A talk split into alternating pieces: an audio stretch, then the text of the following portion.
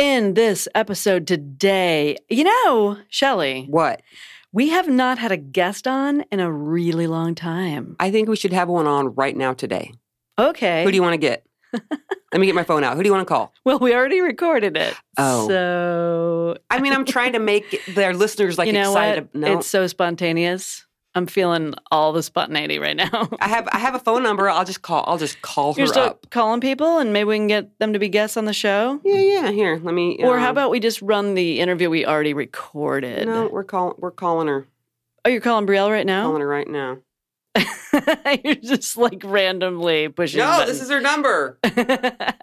Can we just get to the interview? We had okay. Our guest today. I want to see if this actually calls anyone. who are you calling? I don't know. International? Is this an Uh, international? it didn't go through. Must not be an Can actual we get number. back to oh, this because I actually pushed the pound sign. Yes, sorry, sorry. Okay, so our guest today, and you know what? We had so much content. We're splitting it up into two episodes. Yeah, such a good freaking interview. Yeah, I'm not lying. totally. And uh, our guest, if I could get to it, Sorry. is Briell Decker. Yes. She is the subject of a documentary called Prisoner of the Prophet. Yes. It is about Warren Jeffs. She was, and she's going to come on in a second. I don't need to tell her story, but she was Warren Jeffs' 60 something, I think 65th. 65th wife. Who's counting? yeah, you know, once you're above like 50 wives, I think they just all kind of blend.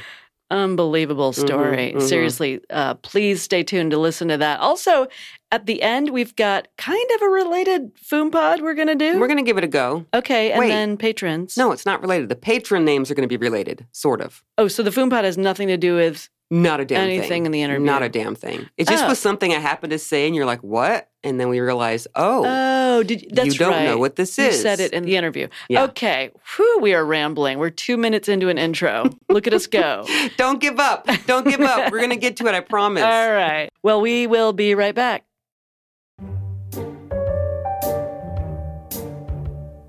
Hey, everybody. Welcome to Latter day Lesbian, the podcast about an ex Mormon gay girl just trying to figure out her life. My name is Mary. My name is Shelly. And I have to say, sorry, I'm just going to keep talking. Um, our recordings are very infrequent right now because we are so hella busy. But literally, every time I hear you say the intro that you just did, I get happy. I don't Yeah? know. I don't know. As much as we're like trying to cram in podcasting along with our daily lives, there's just this feeling of like happiness and home. And I really like it. Something familiar? Yes. Aw. It's like I'm talking to my friends out there in the big wide world. Oh, I'm glad that uh, people can give you, I don't know, Warm fuzzies. warm fuzzies. And, and maybe it's something to do with my recording. Maybe it's May- my voice. It's your sexy recording voice. is that what it is? For sure, that's what it is. Well, why don't we get to our guest? Shall we? Yeah. So, Shelly, we have a special guest today. We're so excited. Our guest is Briell Decker from the documentary on Discovery Plus, Prisoner of the Prophet. I think this is our first interview with anyone uh, ex FLDS. FLDS. Yeah, yeah, yeah. I know. Yeah. We're so excited. Briell, welcome to our show. We're so happy to have you. Thank you. Uh, we watched the show. I guess it's been a month I or think so ago. I had to pull my jaw off the floor Ooh, after same. watching. yeah. Wow. Briell's like the star of the show. Oh, And- yeah. Uh, and we'll get in that into that in just a second. Um, also, those of you of you who have not seen it, like, what the hell's wrong with you? Get on Discovery Plus or Amazon Prime add-on. You have to see this. Right. So And this whole thing is a spoiler alert. Right, right. Yeah, that's true. I don't know. This is much of a spoiler, but this is like you will get to know the story um so much better because we're talking to the star. And if you've already seen it, watch it again. Like listen to this episode, watch it again because you're going to get some more um insight there. So we're so excited. Yeah, before we dive into the nuts and bolts of the documentary, Briell, how did you come to make a documentary for Discovery Plus? I got approached by a producer, and that's usually my my history anyway. With all my media, is people come to me, and then I talked to her for a while, kind of got to know her, and then we decided to sign with her for a small, like a small contract that was basically saying she has like ten months to get all her things in a row. She didn't really go into what she needed to do, but it took about three years from that day that we signed to the time that it was aired. And in the same month that I signed with her, I had seven other people approach me That's how great this story is. This is interesting that coincidentally, these other you were approached by other producers. How did that even happen? Was it like was there an article about you that came out and now suddenly producers were calling you? Like, how did that go down? When I first escaped, I didn't want to talk in media at all Right. because I didn't see the point of it, and I needed a support system more. I needed to Mhm. have like people who knew me on the outside for survival reasons. yeah. more than to be in the media. So for a long time, I just avoided it. It was actually when I um, got Warren Jeffs' house that I went public because I was looking for the Dream Center that is now the Recovery Center. So if you watch like Inside Edition interview, but people wanted to see the house because it was a high profile house. So that's how I got really big into media. Yes, we're going to talk extensively about the Dream Center because I think that's just an amazing, an amazing thing. So, really quickly, for those of you who have never heard of Prisoner of the Prophet, never heard of Warren Jeffs, Briell, give us a summary of who you are and what the FLDS Church is and who Warren Jeffs is. Okay. So I was the 65th wife of Warren Jeffs, who is a cult leader. I, I call it cult. Uh, some people will shy away from that word, but I don't. It's a cult. Yeah, it's a cult. so 64th wife is like he had 64 at one time. It's not like he was a widower 63 times and then married you. These were all at the same time. I think wives. she said 65th. Wait, you're the I was the 65th? Yeah. Oh, my bad. And he So- had 79 by the time he was imprisoned. That's Wow. amazing. So let's talk about the movie a bit. Something that struck me right from the beginning is you said you are proud to be an apostate. Right. And that hit me like, yeah, girl, be proud. What does it mean to you to be an apostate? And I want to know how that makes you so proud. Well, if you Google what an apostate means in the Greek form, I don't know if that matters to you guys, but it says an apostate is a runaway slave. Mm. So I'm like, Wow. uh, they probably knew that when they made all the people who left their church called an apostate. I believe Oh. Joseph Smith knew that. Yeah. They're a runaway slave. So Yeah, I mean, Yeah. he was back in the days of slavery, so um, yeah, that would that. There you go. That would make sense. Says so much about that guy. I doesn't know, it? right? I know, right? I mean, being proud of it is like you escaped. well, I'm not a slave anymore. Why would I right. not be proud to be a runaway slave? I You're love it. free. I Yeah. love it. One thing I was laughing at in the beginning was you talked about how you were taught that dinosaur bones came from other planets. We've talked about that before, and we we call it the um, the kitty litter scooper, where God must have like gone to other planets and scooped up the dinosaur bones with the kitty litter and thrown it into the earth. And we laugh about it all the time. And I couldn't remember where I got it from. And then you said that I'm like, oh my gosh, this must come back from like the original Joseph Smith teachings for it to to be in my head as I was a mainstream Mormon. So my question is, you can talk about more of that if you want, but I want to know some of the weirdest things you were taught, like weird. Growing up, I didn't think they were weird, but now Well, I sure, know yeah. they are. right. So there's quite a few of them. Like they did talk about in the documentary the angels that were going to come and kill everyone that wasn't wearing long underwear. Oh gosh. They talked about, um, Wow. yeah, the dinosaurs. yeah, there's quite a few different weird things, like the lifting up. If What's the lifting up? The lifting up. Warren Jeffs taught that um, the center stake of Zion in Missouri was still the center stake, and that in the the destructions were going to come. That's Mhm. always a doctrine in Mormonism, usually. Yep. and the righteous people who are good enough not so there are some people in the church who are still not going to qualify because they're not like living right so according to Warren Jeff so Mhm. the righteous people that are actually living the doctrine will be lifted off the earth when the destructions come Mhm. and then set back down Gotcha. Oh, and then sit back down. Okay, like gently back down. And after the destructions yeah wow, I hate capital H the word qualify. Right that goes around so much in Mormon and clearly Right. FLDS talk that you have to be a certain way to qualify, hate that word, for being saved, for God to love you, to get to marry Warren Jeffs, like all this be qualified stuff. Was that in your head a lot? Like, I need to qualify. yeah it was that's the judgment part of it, I think. Yeah. When they talk about, you know, judging people, you know, tattling on people. You know, if you see something that's not good enough, then, you know, it's all about the qualification. Yeah. And especially in Warren Jeffs' group, he did capitalize on separating families over that one word, basically. He used like Joseph Smith doctrine of the Missouri when they were kicked out of Missouri. He said they were kicked out of Missouri because of getting under condemnation. God said he sent a revelation, Mhm. the Doctrine and Covenants, that says they're under condemnation. And so Warren Jeff stood up in church and said, I am going to decide who is still under condemnation and who is not. And I will Wow. personally call the ones that are not and invite them to a new location to live more of the laws. wow. And that's how he started to separate the families. He definitely is not about family. No. No. Yeah. Not at all. Warren Jeffs is not about families, or Joseph? Well, he Smith? says he says he is because that's definitely a Mormon thing. This you know, family first, family first. But Mormons I think that. But Yeah, the- yeah. Yeah. But the FLDS, no. It's all about qualifying. Oh, okay. Is it also the belief of like if only half of your family qualifies, and you're never going to see that other half ever again? Well, it's threatening, right? Yeah, it's so a way to control. That's all, yeah, that's also a Mormon belief. You know, if if you know the celestial kingdom. Did you guys have celestial, telestial, terrestrial? Yeah, there's many mansions in heaven. Yeah. It's so trippy that this is like cultier than culty, right? Yeah. But I know these things because it was also taught in mainstream Mormonism, but it's almost like FLDS is mainstream on super crack. Like Yeah. like more trauma, more and I'm not trying to say that I relate to you in a way that I understand. No, I don't understand. That level. But Uh, Yeah, exactly. they took everything to the biggest extreme that they could take it to. mm-hmm, They didn't hesitate to just say, Joseph Smith had an underage bride, so we're going to have an underage bride with kids, you know, like, uh, Mm, everything to a new level.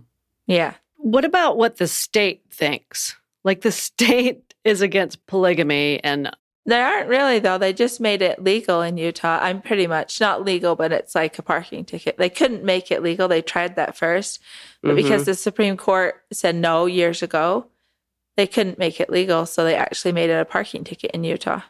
So they just kind of ignore it. What you're saying is they just ignore it. Well, they actually made it almost legal, as legal as they could possibly make it. Right, right, right. Wow. what about the pedophile aspect? How does Utah just turn a blind eye to what's going on? well, it's Utah. Yeah, they they have that in their history, and they try to say they don't, but like they do have enough history with it, even with Brigham Young, and yeah, they're not really that concerned. It doesn't feel like. yeah, because and- and I just thought of this when you said that. If you look at and and of course Utah politics is basically run by Mormons. Like that's Right. just how it is. So if Mormons know that in their past, like they'll never call it pedophilia, but underage marriages were actually condoned and blessed um, by God for Joseph Smith, Brigham Young, Lorenzo Snow, like all these prophets. So they can't really get too mad at you all. They'll just think that you're kind of off your rocker. You shouldn't be doing it anymore. But we get it. So, you know, we can't really prosecute too harshly or we'll look like we are also bad because we used to do this too. A lot of people say Warren Jeffs, if he was actually tried, he was tried in Utah, but they did let it go over a mm-hmm. technicality. Interesting. So you talked about how Warren Jeffs outlawed toys. How old were you when that hit? He kind of outlawed diff like certain kinds of toys first, like balls, and you know you couldn't play the outside games because you were throwing our anger at people. Oh my gosh, that's what he said. Yeah, okay. so he outlawed those first, and then it got to toys when I was in Texas. It so all the kids couldn't have dolls; they couldn't have any kind of Yeah. anything. It was interesting though watching them anyway. They would just make them with their towels or whatever. They just roll up Yeah. the towel and play like it's a baby anyway. Kids need toys. Yeah, they need toys. he would just say, you need to let them have the real thing. If they're asking for a doll, then you should just let them hold a baby. And yeah, I don't know. I don't oh believe my that. gosh. Yeah. But that's the same thing with like if they want to play with a toy truck, you know, the younger and younger they would drive the big trucks in the FLDS. And oh, wow. yeah. Wow, Okay. that's dangerous. Yeah. Very, yeah. Did you see um, the way at all that it affected kids for them to suddenly feel like God wants them to not have their playthings? Because they would think that God said, right? Yeah. You know, if it comes through Warren Jeffs. You know, that's how I was. You know, I Yeah. remember not questioning, and all the peer pressure in school was because I went to an FLDS homeschool. Was Oh. so much peer pressure to to why would anybody be an apostate? Why would anybody leave? Why would why would you know I'm going to stay faithful forever? And all our friends were they would talk that way because that was really the only way we could talk because they had so many cameras and stuff in the school building that Mhm. you'd get punished if you talked in any other way. So then we are all set on the right track all the time if we weren't talking that way. And so then we get these convictions within ourselves that we're going to be loyal forever. Yeah. And you grow up, your brain kind of goes, Oh, I don't even know what I was talking about. You know, you kind of have to deny yourself to a degree at the first. I see that. It happens, you know, mainstream Mormonism with the bearing of testimonies. You know, you, you hear someone that, that you look up to saying, I know the church is true, the spirit guides me, the prophet, blah, blah. And so you're like, oh, yeah, uh, me too, me too. And it just spreads. Yeah. I went to a ex Mormon event one time and the there was two adult people that got up and one of them was standing by the stand and the other one prompts her, I know the LDS church is not true. I'd like to bear my testimony. yeah, that's rare. That's Oh, yeah. It was funny though.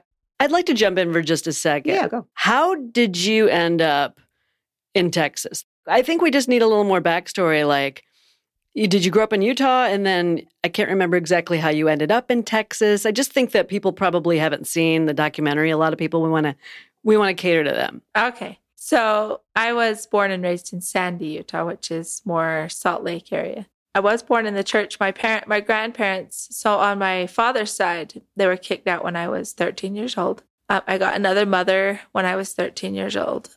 My sister, who's five years older than me, married Warren's father at that time when I was 13 years old. So we had like a really big shift in our family. My grandparents on my mother's side were converts and joined the church when she was four years old.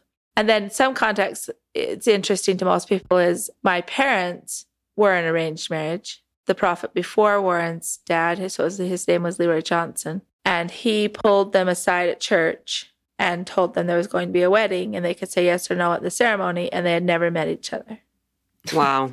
So they just, it became a matter of trust and they decided to say yes because there was no reason why not to say yes. And I was their 11th child. So Wow. my father, he had a lot more, I believe, critical thinking, hmm but he didn't talk a lot and nobody wanted to hear critical thinking talk. But his actions would show me that he was a critical thinker. He wouldn't always just jump on board. He'd sit there and think about it for a while and then he would do something. hmm And so, like, in my mind, I think I learned critical thinking at a young age and to do the same thing, to not s voice it, but to act it the best way I could in the situations. Oh. Well, I'm sure it wasn't encouraged to voice any kind of critical No. thought. You get immediate punishments. So Yeah. you had to really think hard about how you're going to proceed. And he would take that time to do that. So I knew he was a critical thinker. I didn't know what the wording for that was and everything as a child, but Sure. So wait a minute, you were taken away from your parents. They were kicked out or something? my grandparents, your grandparents. my father's parents were kicked out when I was 13. Yeah. What'd they do? Um, they watched TV. Busted. Man. Too much Three's Company or something back in the day. Probably more like uh, I Love Right. Lucy or Okay. something. anyway, my father didn't really go into details a lot about that. We heard things, but he would when he Mhm. pulled us all into the living room to tell us that that had happened when I was 13 years old. He he seemed really sad, and he just told them, "We Mhm. don't. We're not going to talk about this. Basically, this is just what happened." Were you allowed to stay in contact with them after they were kicked out? No, and even like we before that happened, my grandparents had a station, so that was their career. They had like a gas station that they managed. It's still there in Sandy, Utah. They were going to turn it over to my father because he's an amazing mechanic. hmm But the church told him he couldn't accept that gift. He had to um, become a machinist with their their company, and Wow. so anyway, he turned it down. He did go to the machine shop and work there and learn all about that. He became an ama- amazing machinist and mechanic. hmm My uncle, one of father's brothers that was outside of the church, actually Mm. was given the gift and accepted the gift of. The gas station. A, a lot of my father's brothers and sisters had already decided to become apostates. So Wow. they chose one of them because the church wouldn't let the people that were loyal to the church. Did uh, the apostates that had left? I'm I'm guessing they maybe tried to talk talk some sense or talk to your dad about. They did, I'm Yeah. sure, yeah. We used to be able to go over to the station when he was just working there Mhm. before all this hit. And um, we were able to meet our grandparents and stuff working at the station with my father. We'd clean the bathrooms, we'd clean everything up. It's called Union Service. It's still there. It's kind of an old station, but yeah. Anyway, my uncle runs it. And my father, he did a, he did a lot. He made a lot of choices in his life to stay with his family Mm. at the expense of material things, which was, you know, our house in Sandy, Utah, eventually. So I did go to the Alta Academy School that was in Mhm. Sandy, Utah. That was the school I went to with Warren Jeffs as the principal. My first grade teacher was Warren Jeffs' first wife. So my childhood was very FLDS. Um, Yeah. and then when I was like 14, then the Jeffs moved down to Colorado City. I was in seventh and eighth grade. When I was in like 10th grade, halfway through the year, then we moved down to Colorado City ourselves. So I was 16 years old when that happened. And I went to the Jeffs Academy when I came down to Colorado City for about a year and a half. So real quick, let me interject. So you you started this in Sandy, Utah. Those of you who don't know Utah, Sandy, Utah is not a polygamous area. It's like a regular old part of Utah. Did your neighbors, you know, your community know that you all were FLDS? Did you wear the garb, the the dresses and stuff? We couldn't associate with our neighbors very much. We had about Oh. a half an acre of land that we couldn't talk to our neighbors. My Sure. if, the, if if my parents went over to my neighbor's house, it was like a serious thing. So it's not like you mingled with the mainstream people and Not us. Some Okay, people did. yeah. Some people at that time frame, and that's I believe the reason why Warren Jeffs took everybody down to Colorado City because it's an older compound to keep them more Right. isolated. So I got to experience going into the stores with my mo- mother, and just like seeing people come up to us and smile at us or tell us our hair was pretty or you know i got to see some of that stuff. And so that actually did shift my perspective to what i was hearing in church. Everybody was Mm. bad. Everybody wants to go after you on the outside. And that just didn't ring true for me because i had had my own personal experiences. So when i got in crisis in my life i would think back on those experiences and think well maybe there's some hope on the outside. Yeah. Yeah, there's Mm. actually nice people. It's not all the devil trying to get you. but some of the children nowadays don't have that so Yeah. Right. Yeah. Well, it seems like another cult tactic too, right? Tell you the members of the cult that everyone on the outside is evil and they're out to get you. It's just another way to keep you in, trapped in the belief system. Right. Fear, fear, fear is how Mm-hmm. a cult keeps people in. Would that? Would you say that, Briell? yes Yeah. Yes, it's definitely fear based in the FLDS. Everything is like, you know, we'll take away your family, we'll take away your your everything. Right. You know, and my father held on to his family so tightly for so long. He did go down to Colorado City and sell his house in Sandy. Mm-hmm. And he did move into a house with just stud walls and donate all the money to to the church and to the Mhm. community in Colorado City. And he did build up the house that we were like we had a part of a house. So we moved in. Somebody else lived in half the house, and they Mm. had started the house that we were finishing off on the other side. So it wasn't ever our house. And you lived in Texas before you married Warren Jeffs, is that right? After, Oh, after. yeah. So I moved to Colorado City, which is Hildale, Utah, and Arizona. Yeah. So you actually lived in Texas because you were kicked out and had to go to Texas because you were misbehaving, right? No, I went to Texas because that's where the Yearning for Zion Ranch was, the elite group. Oh, you were the elite. That's yeah, right. I was the elite. Yeah, mm-hmm. because I married Warren, and he was like, okay, you know, like it was two weeks after my wedding because I had already started to see red flags on the day that I married him. Wow. So, Shelley, this sounds like a good time for a break. I agree. We'll be right back. And we're back. Hello. So, when your wife, number 65, how often do you even really get to see your husband? For one thing, I wasn't attracted to him. So, like, I didn't really want to see him. Mm-hmm. And there was a lot of doctrine that talks about how you're supposed to love your sister wives, you're supposed to like sacrifice for them. And so Warren's father had a rotation cycle where like every wife would get a turn. But Warren didn't actually have that. He had a favorite wife and he would, he's basically monogamous. All the other ladies, he'd, he'd tell them, God will reveal if you're ever worthy to be with me. Oh, Jeez. Gotta qualify. God. Yeah. So for me, I was most of the time in the beginning, I was like, oh, I don't want to turn. So I would just like sacrifice for my wife, you know, sister wives. If they want to be with him and uh, all that, like, you know, I'm like, Mm. okay, you know, I'll hide. You guys can go have that. You know, I don't need that. You're good there. You're Yeah, have good. at it. you can have him. So I didn't get hurt real bad by Yeah. polygamy itself Right. because I didn't love my husband. If I would have Yeah. loved him, I, I know I would have been different. Why do you think you were selected? I, I really feel like it had something to do with being a new wife or something. I don't know. right. he had really weird motives behind everything. And I think he also looked for certain characteristics of how he could manipulate people more. Were you younger than most of the wives when you came in? I was 18. He thought I was younger than that, though. Mm. What a disappointment. Yeah. Wah, wah. She's thought you were legal. 13. Wah, wah. he, he thought my younger sister was older than me. And just, I don't know. It's, it's like in the real world, it switched. The guy would be like, uh, I thought she was an adult. Like, hey, don't, don't take me to jail. But now, you know, Warren Justice is like, I thought she was 13. That's too I bad. never would have married an old hag like this. totally.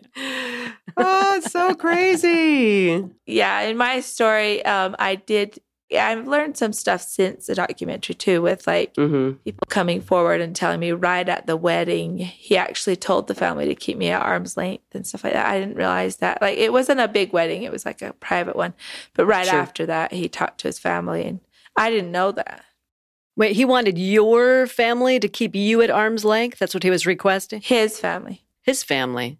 Why do you think that is? he told them i was crazy from the very beginning i didn't know that until after the documentary came out like people have been Wow. telling me things they said Wow. we couldn't step up and help you even we knew you needed it but we couldn't help you because he would punish us Oh my gosh. Wow. Everyone was so afraid of this guy. I know. Well, I feel, I mean, I'd be afraid of someone who would take my kids away. Like, I Yeah, think about That's true. my choices are either I do what God says in quotations or my kids get taken away. Well, I'm going to do what I think God said. I mean, that's kind of a no brainer right if you've been brainwashed uh, into a cult.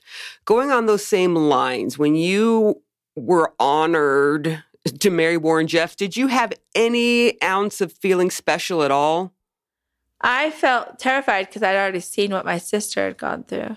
Mm, so you didn't feel like you were chosen. I knew a lot about his family. I knew more. So you were never proud Emotional. of that selection process. Like, oh, he picked me. no, because I wasn't in the category that I would be very accepted. He has characteristics he picks out, you know, to be manipulated easier. And one of those characteristics is basically something I had no control over, which was my generational heritage. If Mhm. you have seven generations of being in the church, you're probably more brainwashed. But he didn't say that. He said you have more knowledge of the church, and Mm. those would be more more of the people that he would put at the top Mm. of the pyramid in his family. Yeah, yeah, the, Gotcha. the brainwashed ones. and I wasn't going to be there. I would never Right. have kids. That's how, how my thinking was. I'll never have kids, you know. But I didn't dare say Mm. no to him. Sure. So from the time you knew you had to marry him, how long was it until the actual wedding? Like, how does that go down? It was like the same day. Whoa. Yeah. Wow. Um, I knew that he taught us the doctrine, the grooming of how that day would go. hmm and there's like three different routes and so that day um, i actually had a party at school i was an assistant in for fourth grade students we had a big party that day. I cleaned up the mess and then i came home. I was on cook that evening for the family and i was supposed to make stew. That's what my mother wanted me to make. So i was in cutting up all the vegetables and it was late. It was like 10 o'clock at night. Like i hadn't got up very far because i'd spent all day already and I didn't realize I was on cook. I was in make, finishing up the stew, and my father walked in the room, and he was, my back was to him, but I heard my mother scream no. Ugh. And I turned around, and my father's face was all flushed. And my mother, I was her 11th child, so she had seen this before. Yeah. So my father, he said, let's go on a drive. My mother was not invited to the wedding. And when I got in the car, my father was crying. He couldn't tell me why. Now he has told me. He said, I didn't want you to marry Warren Jeffs. But he didn't know at that time I was even going to marry Warren Jeffs. But everybody had that in their mind, like, because all my childhood, I guess, I, I was teased a lot about marrying Warren Jeffs. And I think a lot of it had to do with there's two factors the way he acted toward me factored Mhm. into it a lot. And also, I believe I was kind of a, like a, I was scared to do wrong because of like the bullies in my family. So, like, I didn't dare cross lines. I was afraid of Mhm. being kicked out at a young age because eight years old is basically when you get baptized in the LDS church and also in the FLDS. And so, in the FLDS, they were so strict that when you're eight years old, either you atone for yourself or your parents will atone for you. Hmm.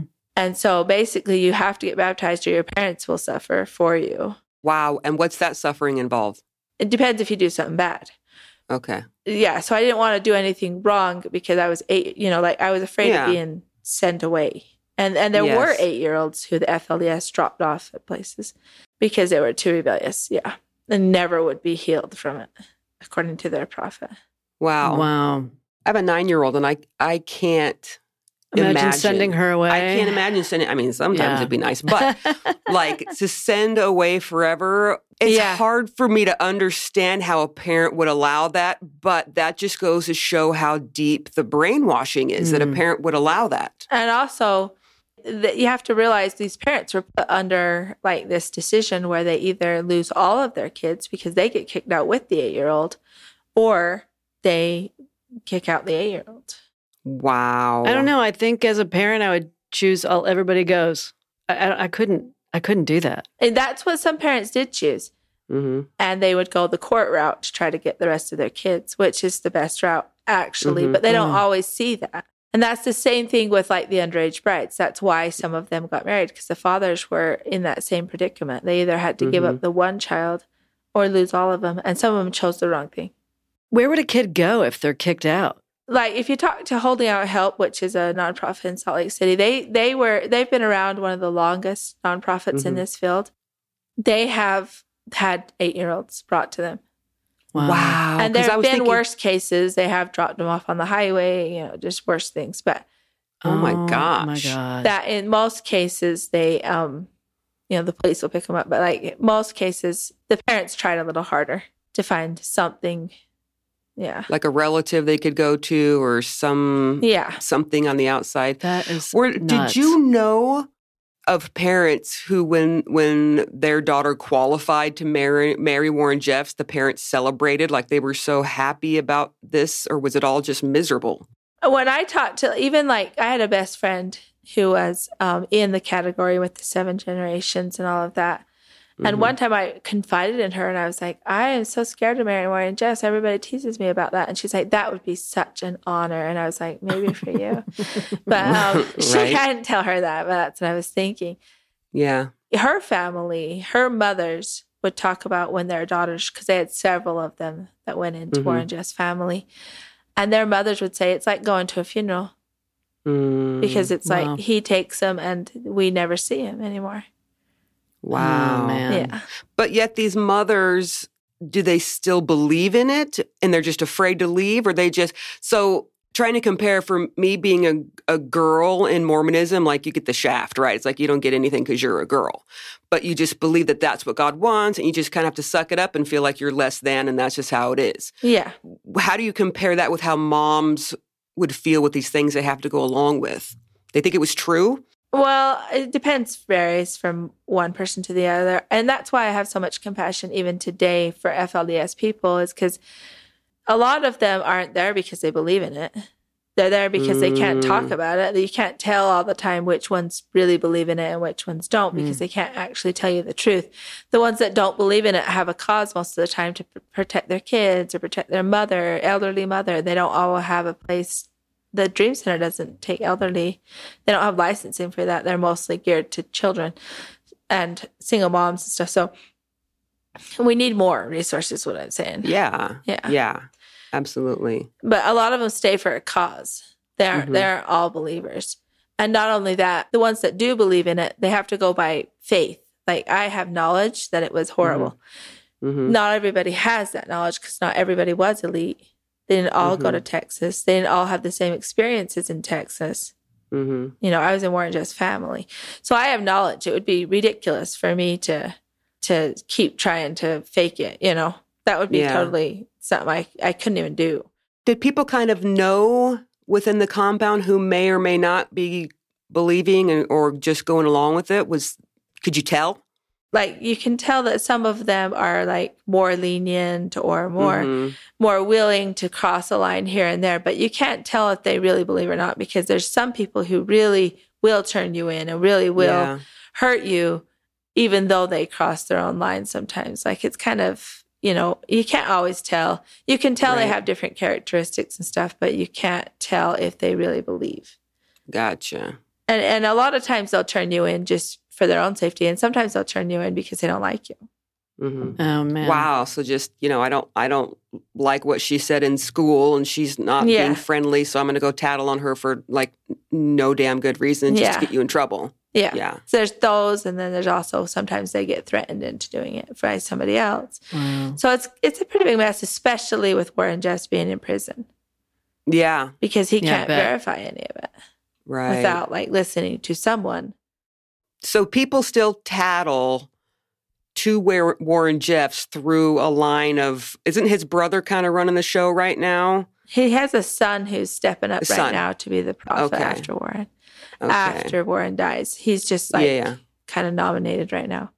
Boys growing into men, you see them trying to climb the ladder like I want to be the next prophet or Yeah, I don't know, what do you think? Yeah. Yeah. There's been Wow. two people step up. So uh, now, if they follow FLDS, it doesn't Mm-hmm. necessarily mean they follow Warren Jeffs. Oh, okay. But if they follow Warren Jeffs, it's detrimental because he put pedophilia in the doctrine. When you say it's in the doctrine, like is it written down somewhere that pedophilia is okay? He did it in a secret meeting. So even though a lot of FLDS will say it's not true, but the history shows that it is true because, like, there's been two leaders that have stepped up to follow Warren Jeffs who were in Texas at one time. And the first one has already been raided Mm. just in the last year or so.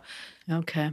that's that's on the documentary. They found, well, they, I, they talk about it in there, but like Mhm. this last year, they actually raided him and he did have underage brides and all that going on. So, Send them to jail. Send them all to jail. so I tell people, I said, yeah, FLDS are kind of like, we don't believe that Warren Jeffs really did that because they have to believe Mhm. somebody because they weren't always all there. Of course. We don't believe he really did that, but I tell him, well, you would do it again probably with the right leader. Yeah. Yeah. Right. That's what I mean. The history shows that Yeah. yeah. they don't believe it's happening, but when they get into the tight situation, they wake up, but it's kind of too late. So we are going to leave that there. Part one of a two-parter. We're going to have uh, Briell again on next time for the rest of the interview. It's so good, guys. I know For real. I hope everybody listens in again for Mhm. part two of that interview. Briell Decker, prisoner of the Prophet, Wife sixty somethingth. 65th. Okay. 65th. Okay. So we're going to take a quick break. And when we come back, we've got a foom pod. Yeah. right? When we come back, we will cue music. Oh, okay.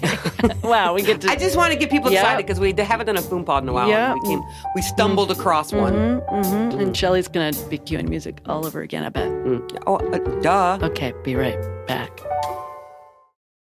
We're back. Cue music. Up phrase of the day.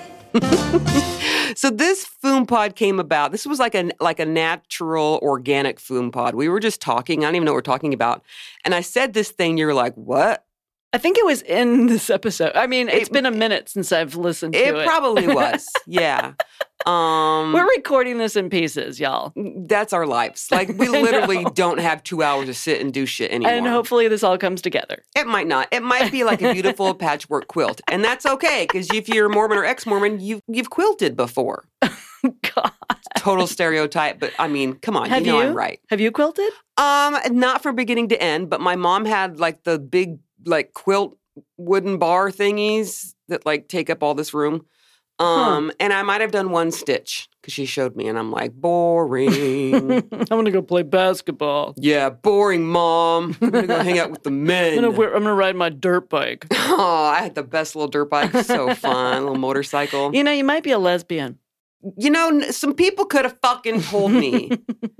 Should we get to the foom pod already? Fine. Today's fucked up Mormon phrase of the day is hmm son of perdition.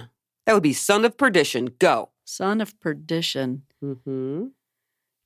You know, I have no idea what this word. I know this like this. This was a movie. I don't know if it had- No. okay, it didn't pertain to The movie was Road to Perdition with Tom Hanks. It was Right. fucking awesome. okay. I never saw it. My point is that perdition is probably a word I should just know. Well, and I don't know it. I don't know what it means. what does it mean?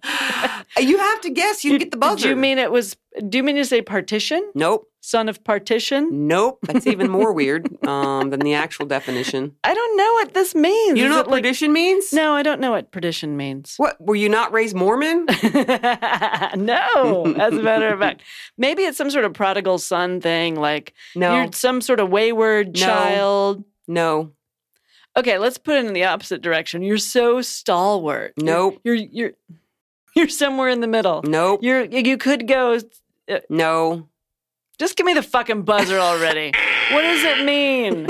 Who the fuck is a son of perdition? I realized now. Now, me being raised Mormon, I thought that everything was Mormon, of course. But I looked when I looked it up to get like an actual exact definition. hmm It's it's biblical. Like Christians know this shit. So I don't Oh, know why you don't know it, little Miss Mary. I don't have the Bible memorized for God's sake. you. Okay, well, the son of perdition is a term that refers to a person who is in an irredeemable condition and who will suffer eternal destruction. so that could be kind of like a prodigal son, right? No, because the prodigal son came back. Sons of perdition can't. Are you looking it up? I just I- looked it up. I know. It, it says um, a state of eternal punishment and damnation Yeah. into which a sinful and unpenitent person passes after death. So this is a this is a after we die punishment. Yeah, of course. But I'm not done yet. so that was the first definition that popped up. And I'm like, hmm, let me type that in and put Mormon next to it. So, of course, Mormons know more than everyone. So, their definition, so the little Wikipedia definition for the first one was like four sentences. When you type in the Mormon part, we're, we're like page after page after page because Mormons have a lot to say about all the things they know. Okay. Okay. In the Church of Jesus Christ of Latter day Saints, a son of perdition is a person who will not take part in the glory of God in the afterlife. This is in contrast to the vast majority of people who will receive a kingdom of glory after the final judgment and enter into one of the three degrees of glory after the resurrection. Mary, do you remember these? The three degree. Oh, you mean the celestial, terrestrial, and and uh, tel- tele- telestial? yeah, you got it. You're almost a Mormon. Okay, most Latter day Saints believe that the sons of perdition will be cast into outer darkness. Wait, you know what that Dun, is? Is that dun, another foom pod? Yeah, of course. What? Yeah. Uh, do you think? Are we new here? We've talked about it. Yeah. Is that what you're saying? You, are you? I've been kidding? very busy lately. Are you kidding me right now? You think I don't know what outer darkness is? Have you been there? You can't. And you know why? You're a girl. Let me carry on. Girls can't go to outer, nope. outer darkness. Mormon scriptures do. Can I read? What? what? This is new information. Mormon scriptures do not use this exact phrase in connection with the sons of perdition, but state that they shall go away into the lake of fire and brimstone with the devil and his angels. So that's who is in outer darkness. I thought outer darkness wasn't so bad. People have different definitions of what outer darkness is all about. Clearly, outer darkness could have been a foom pod because you are so no, wrong. some people are like, oh, it's not so bad. It's just not the best thing. no, that would be the terre- the celestial kingdom. Huh. Okay. So the devil hangs we out confused? in outer darkness. The- not just the devil. So the it's hell. The devil and his angels. Right. It's the exact same thing as hell then. Sure. However, according to Mormonism, like hell is anything where you don't get to be with your heavenly father, which would be like the lowest two kingdoms. Not confusing. So God never visits the lower two kingdoms? I mean, he can, but why would he? Like, we suck. I don't want my family We- visiting me either. So wait a minute. what? How do you get to be a son of perdition? I'm telling you. I'm reading. This is the longest definition of well, because. Mormons have to like decide what everything is and more of it. Um, I'm just going to keep reading. Sorry if it's boring, but I think it's pretty damn interesting because it's weird. Mhm. The name perdition is sometimes regarded as a proper name that refers to either Lucifer or Cain, both of whom are symbols of ultimate evil. Oh, so the son of perdition is really the son of the devil. Well, one of them, What do you mean one of them? like maybe he's the original. the OG Mr. Per- That's Mr. Perdition to you. okay, so I, I guess if, according to Mormon theology, Jesus and Lucifer were brothers, Uh-huh. which would make them both the son of God somehow. So if you're a son of perdition, then you're the grandchild of God. God, your God, your no, grandpa. that means that yeah, God you're is. the no, you're the OG like perdition person. I thought perdition is another word for for Satan. Yeah, my Uh, theology didn't play huh. out very well. So, all right, though I have a question though. Okay, but I have more. But go ahead. All right, well, all right, just keep reading. Okay, okay. God's sake. We're getting into some major Mormon theology here, and it's hilarious. How Ready? long is this going to be? just shh. You're gonna learn. He- Who knows? We might come across another uh, Foom Pod. The pre-mortal spirit followers of Satan. Oh, this is part Oh, of the them. definition. Yeah, the, oh, them. okay. It is taught that in the pre-mortal life, they chose to follow a plan proposed by Satan rather than that presented by God the Father. In parenthesis, Heavenly Father. hmm Jesus the Christ chose to follow Heavenly Father's plan. Jesus the Christ. Jesus the Christ. Kids, clean up your room. I was just going to say clean up your room for some reason. Because that's all you ever hear me yell. Uh-huh, or it just always needs cleaning. hmm Blah, blah, blah. Goes on to the war in heaven. Yada, yada. We all know this. Okay. Those in mortal life who deny the Holy Ghost, which is generally interpreted as rejecting and denying Christ after receiving a personal witness and a perfect knowledge of Jesus, like then you can fucking be a son of perdition, Oh, so you have to be given the opportunity to reject. which is why women can't do that. What are you What are you talking about? I'm getting there. So this is what Joseph Smith said. All sins shall be forgiven except for sins against the Holy Ghost. For Jesus will save all except the sons of perdition. What must a man do to commit the unpardonable sin? He must receive the Holy Ghost, have the heavens open unto him, and know God, and then sin against him. After a man has sinned against the Holy Ghost, there is no repentance for him. Well, isn't this the definition of man? Kind of like humans. Can I finish? We're about we're about we're about to like get to the point. He has got to say that the sun does not shine while he sees it. He has got to deny Jesus Christ when the heavens have been opened unto him and to deny the plan of salvation with his eyes open to the truth of it. When did the heavens ever open and you see Jesus? When has this happened? well, it Those are hasn't some- to me, Those are but some if good it, drugs. yeah, but if it happened to you and you're like that never happened, then you are a son of perdition. How do you prove it? Uh, Either way. God knows everything. But wait a minute. Mary's trying to make sense of nonsense again. and women can't be included in this group? Um, well, there's a section here called Daughters of Perdition. Oh, I'm glad okay. you asked. Okay, a few LDS church leaders have speculated whether or not there would be daughters of perdition as well as sons of perdition. All I know is if there were both, they would both be like TK smoothies. Because they'd be in outer darkness together. Well, yeah, and they wouldn't be able to have sex. Whatever. This is not the point of the conversation. In 1860, church president, who we all love, Brigham Young, stated, I doubt whether it can be found from the revelations that are given and the facts as they exist. Facts. Because he knows everything. Mhm. Fake Facts. news. Fake news. Um, that there is a female in all the regions of hell.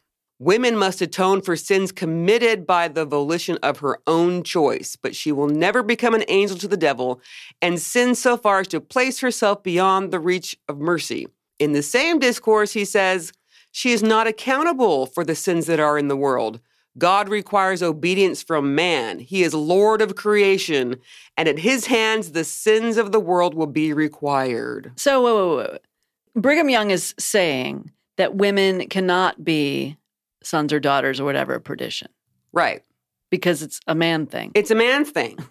let's put that in context context because it's a man thing. What has to happen for you to even have that available to you to be a son of perdition? You have to see God. So women can't see God. Boom.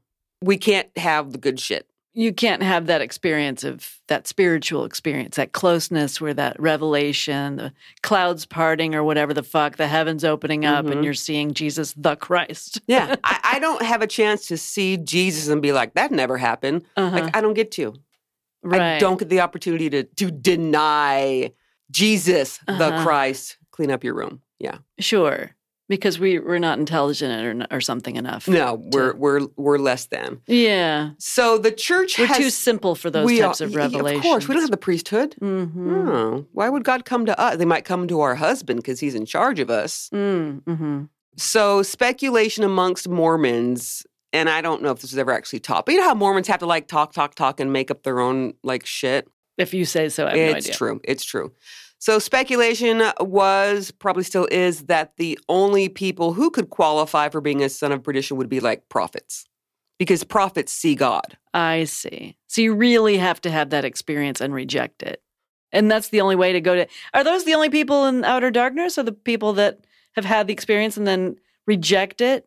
Yes. So it's only men in outer darkness. Yeah, I, that's what I've been trying to say. Well, I didn't know if there was another way to get to outer darkness. no, it's not like Candyland where you ro- roll a purple and then. Sorry, I was really stupid. Like, I liked it though. I did. I liked it. I was beginning late at night. it must be. I'm tired. uh, punchy. Mhm. Uh, interesting. I didn't know that women did not make up the population, shall we say, of outer darkness. No, because we're there are not. no residents there. we can never be holy enough to have Okay. the exact opposite. So it's kind of the the Mormon version of a penal colony, basically. you said penals, which I is did. actually pretty accurate. well, Penile, because it's only men there. I know what penal means. I get it. Okay. All right. All right. Whew, what's happening? Mhm. Okay, son Mhm. of perdition. So there is no daughter of perdition, which makes me kind of feel good in a way because it means we don't have to hang out with them. I don't ever. have to pretend to ever see some sort of fake experience and then reject that fake experience later Well, and pretend well, it's that all. That, no, you got it all. thing. You have it all wrong. Because it wa- if it was a fake experience, you can't reject it because it was fake in the first place. It had like according to theology, you have to have an actual, true, legit like. Jesus Christ, high five. He's there. Mhm. He's like, I am the Christ. Look at the holes in my hands. And then you're like, man, Mhm. fuck that. Remember the tr- the sure sign of the nail is in the wrist. That's true. And why? Do you remember why? Uh, I don't know. I just don't. Are you I know serious? You don't a know secret why? handshake. That the sure sign is in the wrist. Yeah, why? Why I don't the nail remember in the wrist? from the freaking temple episodes. Why is the nail on the wrist? I'm just writing about Right, I'm writing down next Foom Pod. Oh my next. god. Well, I- think it's all Mm. goofy anyway because these types of things are very personal. You can't share them with someone. Meaning, let's say you're having a prayer circle jerk with your butts. Oh, and okay. I'm mixing lots of metaphors That was, here. didn't hear that. it's like if you have this personal experience where the clouds part and you see Jesus the Christ, let's say, your buddy who's praying with you or whatever isn't going to have the same experience. So how do you even prove You that you saw something? it doesn't have to be your buddy saying, "Hey, he saw Jesus and he says he didn't." That's not- Right. no, that's Well, then how do you prove that you haven't had a bunch that of people telling on each other. You don't prove it. You don't like like. Uh, well, then they can't prove that you're going to some fake hell place either. Well, it's all fake anyway. it happens after you die, and God decides decides. oh, oh. God's the one. So God said, "Well, all right, you back in 1980 had the opportunity. We had that. We had Yes. that moment. Yes. We had that bruh moment. Right. You saw me. You saw the sure sign of the nail Yes, hole. between you and God, it's not the neighbor. It's not fucking neighborhood watch being like, neighborhood you watch saw busted. Jesus. yeah, God's like, we had that moment, and you then you rejected me, banished to um, outer darkness. That's kind of how that's going to go down. Totally. I'm still my brain's still on on neighborhood watch for Sons of Perdition. God.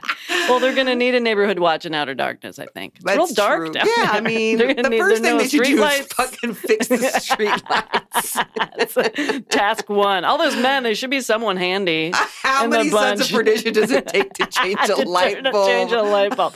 nice. That's funny. Wow, we are off on a tangent. Yeah, it's a good one, though. That's great. Mhm, Thanks for playing. Sure. Always enjoy a good foom pod. All right. Well, let's uh, jump into some patron names. Shall we? I just had an idea of Yeah. uh, how we should give them their new names. All right. What you got? I'm thinking first letter of last name, right? We need to come up with things that you would find in outer darkness. Okay. That sounds like what was the game, um, like the pyramid or whatever, sixty thousand dollar pyramid, where they would just list things, car, boat, blah blah, and then then the answer would be like things you drive. You know what I'm talking about? Things without headlights right. because it's outer darkness. I don't think there are any lights. No, I mean it would be outer lightness at that point. That's all I got. 'Kay, Um, ready? We'll try it. Sure. Okay. Uh, patron number one. And again, everyone, thank you for being our patrons. Those of you who are recently joining from listening to episodes from like mm, three years ago, just understand that we've slowed down. Once you get here, we have slowed the fuck down. They'll But be thank like, you. I might hear my name in like three years. yeah, we're getting to them. Mm-hmm. But you will get your new name. All right. New patron number one, Laurel H. What's an H that you would find in H? outer Would darkness? find something with an H in Mhm, outer darkness. Uh, well, a hellish amount of trash. Heaps Heaps. of trash. All right, Laurel. Heaps? Heaps. heaps of trash. That's actually That's heaps of trash. It's got to be the full thing. Well, Laurel, heaps of trash. I just feel like there's going to be trash everywhere. You can't see anything. but you know there's trash. It probably smells. It probably smells Yeah. there. Yeah, I Okay. would think it's outer dark and probably smells like sulfur because of Mm. fire and brimstone. Wouldn't you Oh, think? God, that's so smart. Is it? yes. Oh, okay. Who's our uh, next patron? Next patron, Jessica M. Are you taking this one? I got this one. In outer darkness, outer darkness will be full of Mormon men. Oh, okay. I can't think of a worse hell. And it's not because I'm a man hater. I am not a man hater. I love my man friends. I love my sons. I love a lot of men. Mormon men, eh, it's a little more Mhm. difficult. So yeah, outer darkness, bunch of fucking Mormon men. That's what you'll find. Don't go there. If you ever see Jesus, don't say you didn't see him. That's your warning. Right. Just pretend. It's all pretend anyway. You no, might no, no, no. like, if you see him, don't say you didn't. right, he won't be in outer dark roast. Sorry, I just I just threw in a plug for apostate coffee.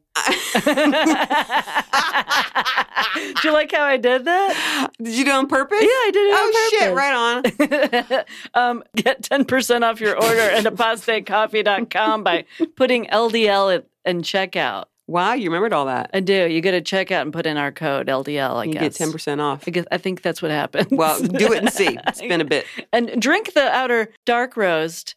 Uh, maybe that will prevent you from going to outer. I don't know. I think it probably, Takes you there. but it might. No. No, take it to go cup because you're going to need that for your journey to outer. Yeah, there won't be that. Can we back up a second? Sure, I up. don't think that Mary actually still understands outer darkness. Evidently, it's full of men. Well, yeah, but then you said something about Jesus. like you see Jesus, you reject him, and he says outer darkness. No, he doesn't banish you right away. It's like you think you're living this great life and then you die and God's like, "Not so fast, Charlie." Remember that time you re- remember Rejected that my time son? you rejected me? The Lord and Savior Jesus Christ, Jesus the Christ. me and my son, who's actually also so me. boom, you think you're going someplace special, but you're going to outer darkness. Hell yeah! Okay, that's exactly Take that cup of outer dark roast with you. Gonna need it. apostate coffee. Apostate Order now. Order yours now. oh, I love it. All All right. right. next up, Rose B. B, huh? Mm-hmm. Yeah, you know, none of these names are going to be great this week. Sorry. Yeah, We still appreciate our patrons. w- absolutely. but I think uh, banished saints. That's what you find in utter darkness. That is so boring.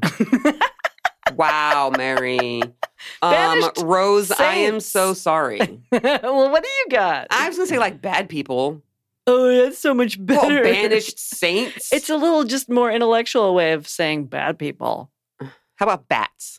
Do bats fly around at night? Sure. All right. So, um, Rose, you're getting lots of last names. Rose, you're getting banished saints, bats, and bad guys. okay. Why not? That is your name. Huh. No hyphens. We're not hyphenating today. You got to run them all together. Hmm. Write that down. That'll be fun on a uh, on a license. Real ID. Mm. Real real ID deadline's coming up. So I got mine already. Yeah, me too. All right. great. Okay, is that all the patrons? No, there's Oh, two more. We have two five. more. Exactly five. Okay, what you got? Betsy S. Betsy S. I'm going with- sinners. what you got? Fine.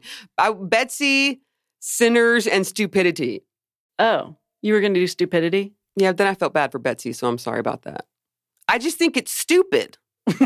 this d- discussion about outer darkness. No, outer darkness. Like the theology of outer darkness is stupid. Well, and also, can't you just fake it? Like, can't you just be like, "Oh, I No. saw Jesus. It's all cool." no, it's not like a human experience. Again, no neighborhood watch on this one. It's between you and the Lord. Mm-hmm. Okay. Betsy, that was bad. Yeah, we're sorry, Betsy. Feel free to blame Shelley for that one. I mean, I tried. Next and last is Pernille E. Can I do this one? Yeah. I feel like Ebola. Oh, shit. I think everyone has Ebola in outer darkness. It just seems like a like a bad way to be. I'm not even exactly sure what Ebola is. I know it's a disease and I know people Uh-huh. die from it. yeah. Wow. Disease is rampant in outer darkness. Smallpox. I mean, speaking of bad smells. bubonic plague, it's going to be all there. I think. Oh, I'm so Probably. glad I'm a girl. I know, right? Uh, the one time it worked in uh, worked in our favor. the one time. yeah. Huh. But it still has to do with the fact that we're lesser. But I'll take it. Yeah, we're not even good enough for the worst punishment. Women, I feel like in Mormonism are just ornaments. They're just, Ornaments. Yeah, they're Yeah. they're just sort of there. Um, they're vessels for babies. Mhm. That's it. yeah, pretty much. Hmm. Well, sorry and thank you, patrons. That was a weird one. I'm going to keep note, and if any of these patrons drop off We'll after this episode hits the airwaves, we'll be like, fuck, shouldn't have called her smelly. Ah. See? Oh my God. Whose idea was this? Mine. I was like, what if we come up with stuff that is not in outer darkness? but that would be everything. okay. All right. Whatever. No, you're right. Except for the smelly garbage and Well, I just thought it would be m- more entertaining to have it like Mhm. our version of what's whatever. Can we can we wrap this up? yeah, we can. Okay. Uh, sorry, everybody. Thank you so much for your patronage. If you would like to show us a little love, please head over to latterdaylesbian.org slash support. We Hmm. really appreciate it. for real. And so sorry we're not cranking these out like we used to. Mhm. Uh, we're we're sad about it too. Uh, we're gonna, you know what? We're gonna record a scandal session and and maybe talk about that. Right now. Talk about what's going on. You want to do that right up right after this? We can. Okay. Uh, let us also thank Dan from Extension Audio. Thanks for leaving it in, Dan. We appreciate you. Thank you again to Briell Decker, and we'll have you back again next time and uh, conclude that interview. Looking forward to that. Hang on. Do you think it's sad for Dan that he only gets to leave it in once a month or so these days? Maybe he's getting a little on the side. So, whoa! Maybe he's got his side piece. oh, we've got to talk about that on the scandal session. Oh my god, what a weird Get night. your Okay. side piece. Okay, as I digress. saving that for a I I digress. All right, everybody, please steer clear of those fucking cults because they're no joke. No joke at all. Talk to you later. Bye.